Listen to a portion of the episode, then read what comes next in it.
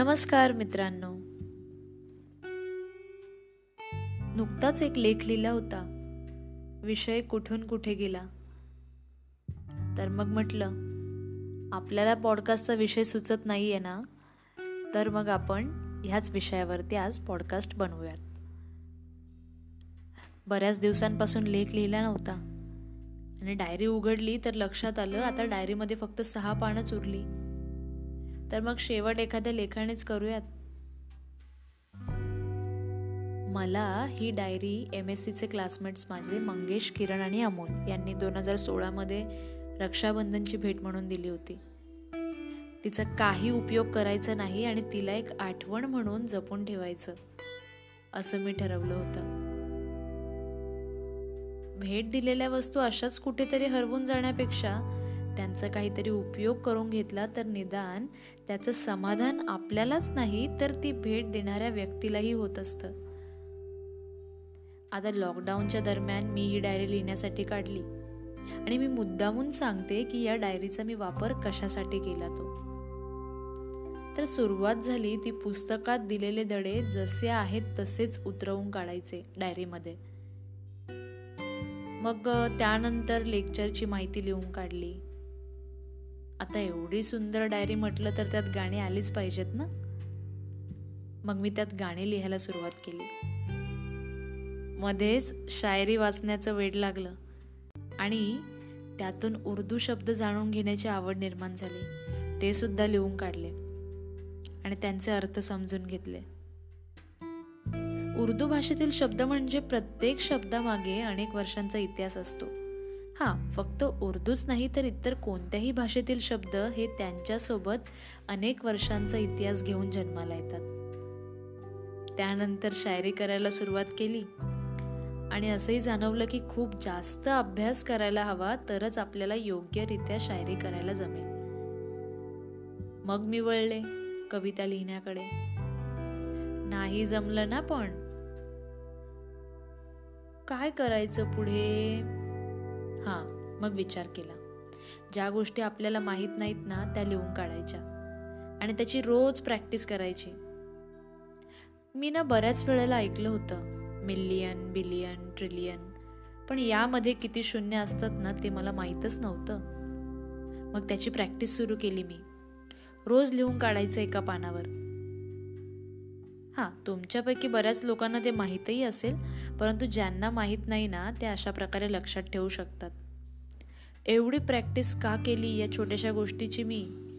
त्याचे कारण सांगते मी तुम्हाला. काही महिन्यांपूर्वी मी एक पुस्तकांचा सेट मागवला होता आणि त्या सेटमध्ये एकूण पाच पुस्तकं होती. दररोज नाटकाच्या तालमीसाठी माझा मानसरोवर ते टिळकनगर रोज लोकलने प्रवास असायचाच. आणि त्या दरम्यान त्या सेटमधलं एक पुस्तक वाचून काढलं. त्यातलं पहिलं पुस्तक घेतलं ते the power of your subconscious mind त्यातल्या गोष्टी लक्षात घेतल्या आणि त्या रोजच्या जीवनात आत्मसात केल्या. त्यानंतर पुस्तक घेतलं the richest city of Babylon या पुस्तकात श्रीमंत होण्याचा मार्ग काय असतो आणि त्यासाठी आपण काय केलं पाहिजे सांगितलेलं आहे.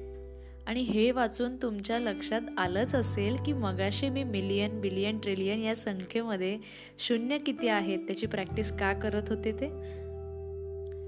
The power of your subconscious mind वाचल्यानंतर एक नवीन सवय लावून पाहण्याचा प्रयत्न केला.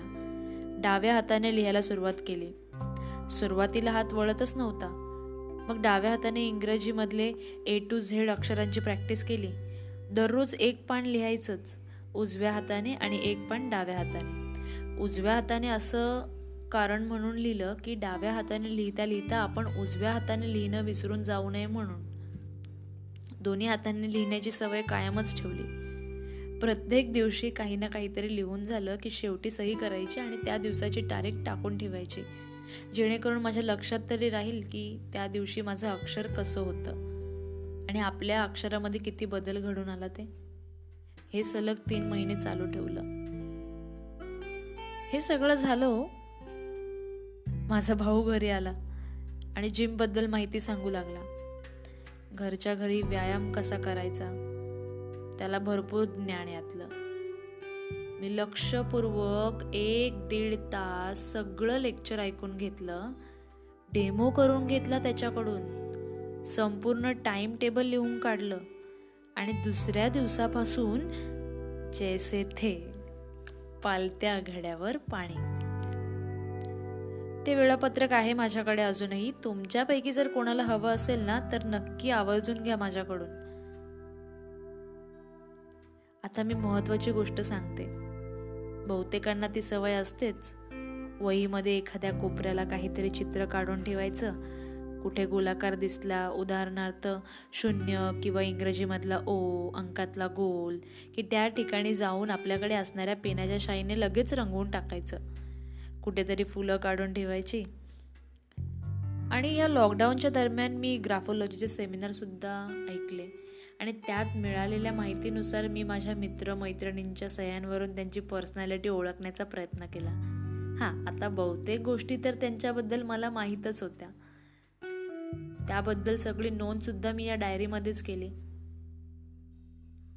त्यानंतर मी माझ्या अक्षरांमध्ये बदल केला. या सगळ्या गोष्टी करता करता माझे लेख लिहिणे चालू होते. मी एखादा लेख सोशल मीडियावर टाकण्यापूर्वी या डायरीमध्येच लिहिते. आणि मग तो टाईप करून झाल्यावर सर्वात अगोदर माझ्या आईला वाचून दाखवते. ती थोडक्यात एडिटरचं काम करते माझ्यासाठी. म्हणजे मी लिहिलेला प्रत्येक लेख तिच्या नजरेखालून गेलेलाच असतो. तो लेख पब्लिश झाल्यानंतर त्यावर येणाऱ्या कमेंट्स ती आवर्जून वाचते. हा लेख या डायरीमधला शेवटचा लेख असेल. त्यामुळे हा प्रवास सांगणं महत्वाचं होतं. आणि या विषयावर का लिहावंसं वाटलं मला? तेही अत्यंत महत्वाचं आहे. एखादी गोष्ट करायची म्हटली तर त्यासाठी एखादं ठाम कारण असावं लागतं आपल्याकडे. आपण विनाकारण एखादी गोष्ट कधीच करत नसतो. मी आणि माझा एक मित्र व्हॉट्सॲपवर चर्चा करत होतो एका विषयावर. चर्चा करत असताना शेवट त्या गोष्टीचा वेगळीकडेच झाला. मी डायरी लिहिण्याची सुरुवात कुठून कुठे केली आणि शेवट कुठे झाला? व्हॉट्सॲपच्या गमती जमती या विषयावर मागे मी एक पॉडकास्ट बनवलाच होता आणि त्यात मी बऱ्याच गमतीदार गोष्टी सांगितल्या होत्या. त्याच्याशीच थोडीफार जुळणारी ही आमची चर्चा सुरू झाली जेवणावरून आणि येऊन पोचली आजच्या पॉडकास्टच्या विषयावर. विषय कुठून कुठे गेला? हां तुम्ही देखील या गोष्टीचा अनुभव बऱ्याच वेळेला घेतला असेलच. आणि सुरुवात तर इथून होते. Hi hello. आणि शेवट ओके. अच्छा. माझी एक मैत्रीण मला नेहमी वेगवेगळ्या प्रकारचे रिप्लाय देते. कधी कधी कधी आणि कधी बहुतेक वेळेस आपल्याला कळत नसतं की एखाद्या वाक्यावर काय रिप्लाय द्यावा. मग त्यावर काही लोक रिप्लाय देतात. असा रिप्लाय देतात. त्याचा अर्थ मी असा समजते की माझ्याकडे आता बोलण्यासारखं काहीच नाहीये तुम्हीच विषय काढा. पुन्हा नवीन विषय निघतो. मग त्यावर दुसरी व्यक्ती ओके. अच्छा. रिप्लाय देते. तेव्हा मी असं समजते की समोरच्याला तुमच्याबद्दल ऐकून घेण्यात काही खास रस नाहीये.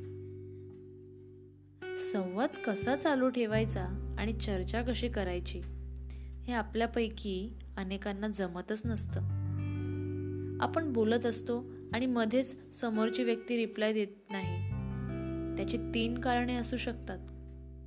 एक त्या व्यक्तीला तुमच्याशी काय बोलावं हेच सुचत नाहीये. दोन त्या व्यक्तीचे मत तुमच्यापर्यंत पोचू शकत नाही त्यामुळे त्यांनी कुठेतरी संवाद थांबवणं हा सोपा उपाय समजला.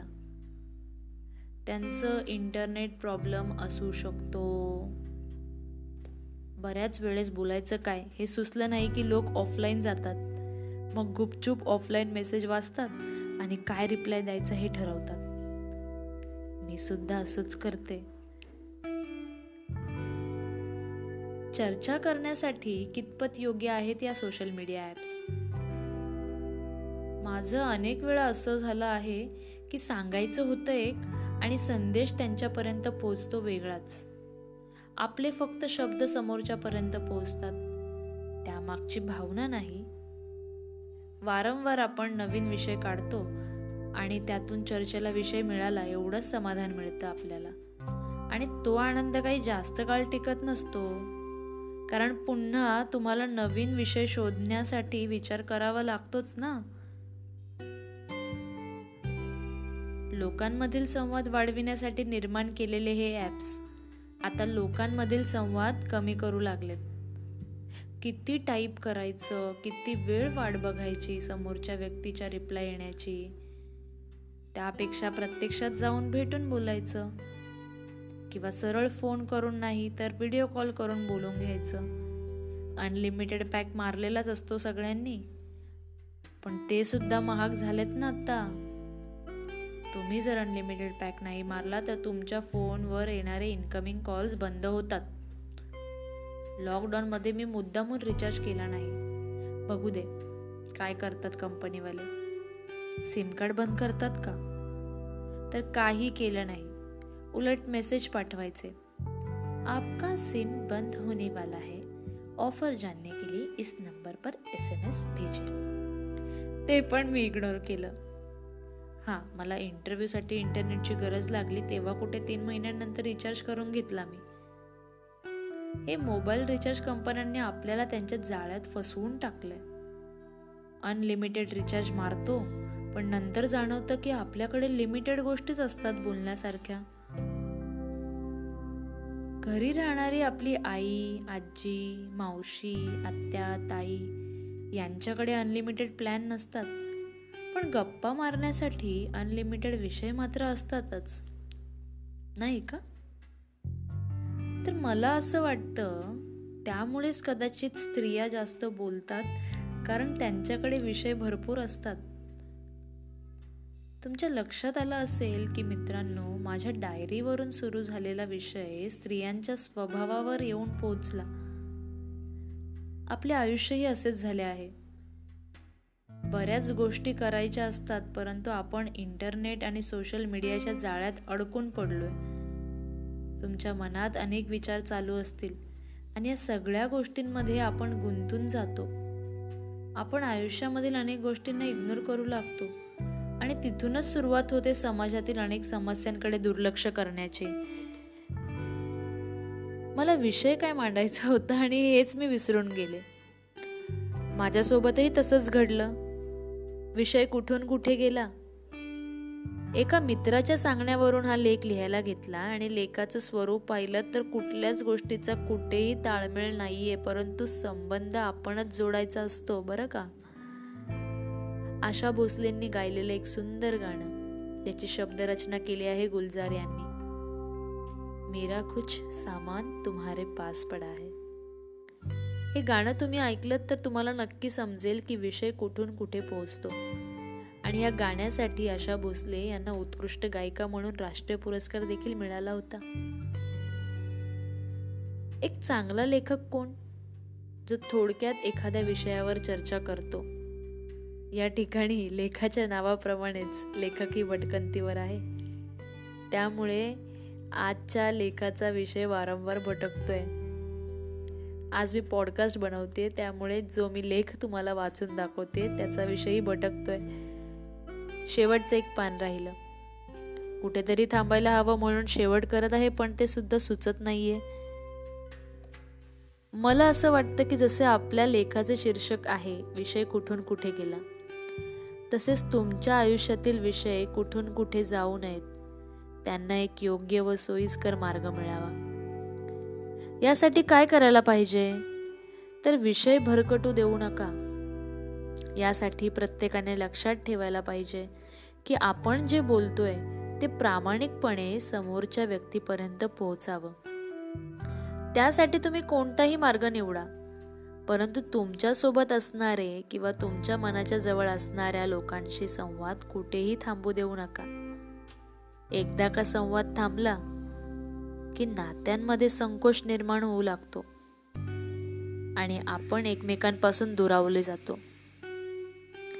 भले तुमचे विषय कुठून कुठेही जातील निदान समोरच्या व्यक्तीसोबत तुमचं बोलणं होत आहे या गोष्टीचा आनंद आणि समाधान नक्कीच मिळेल. तुम्हाला जर हा पॉडकास्ट आवडला तर मला नक्की कळवा. धन्यवाद.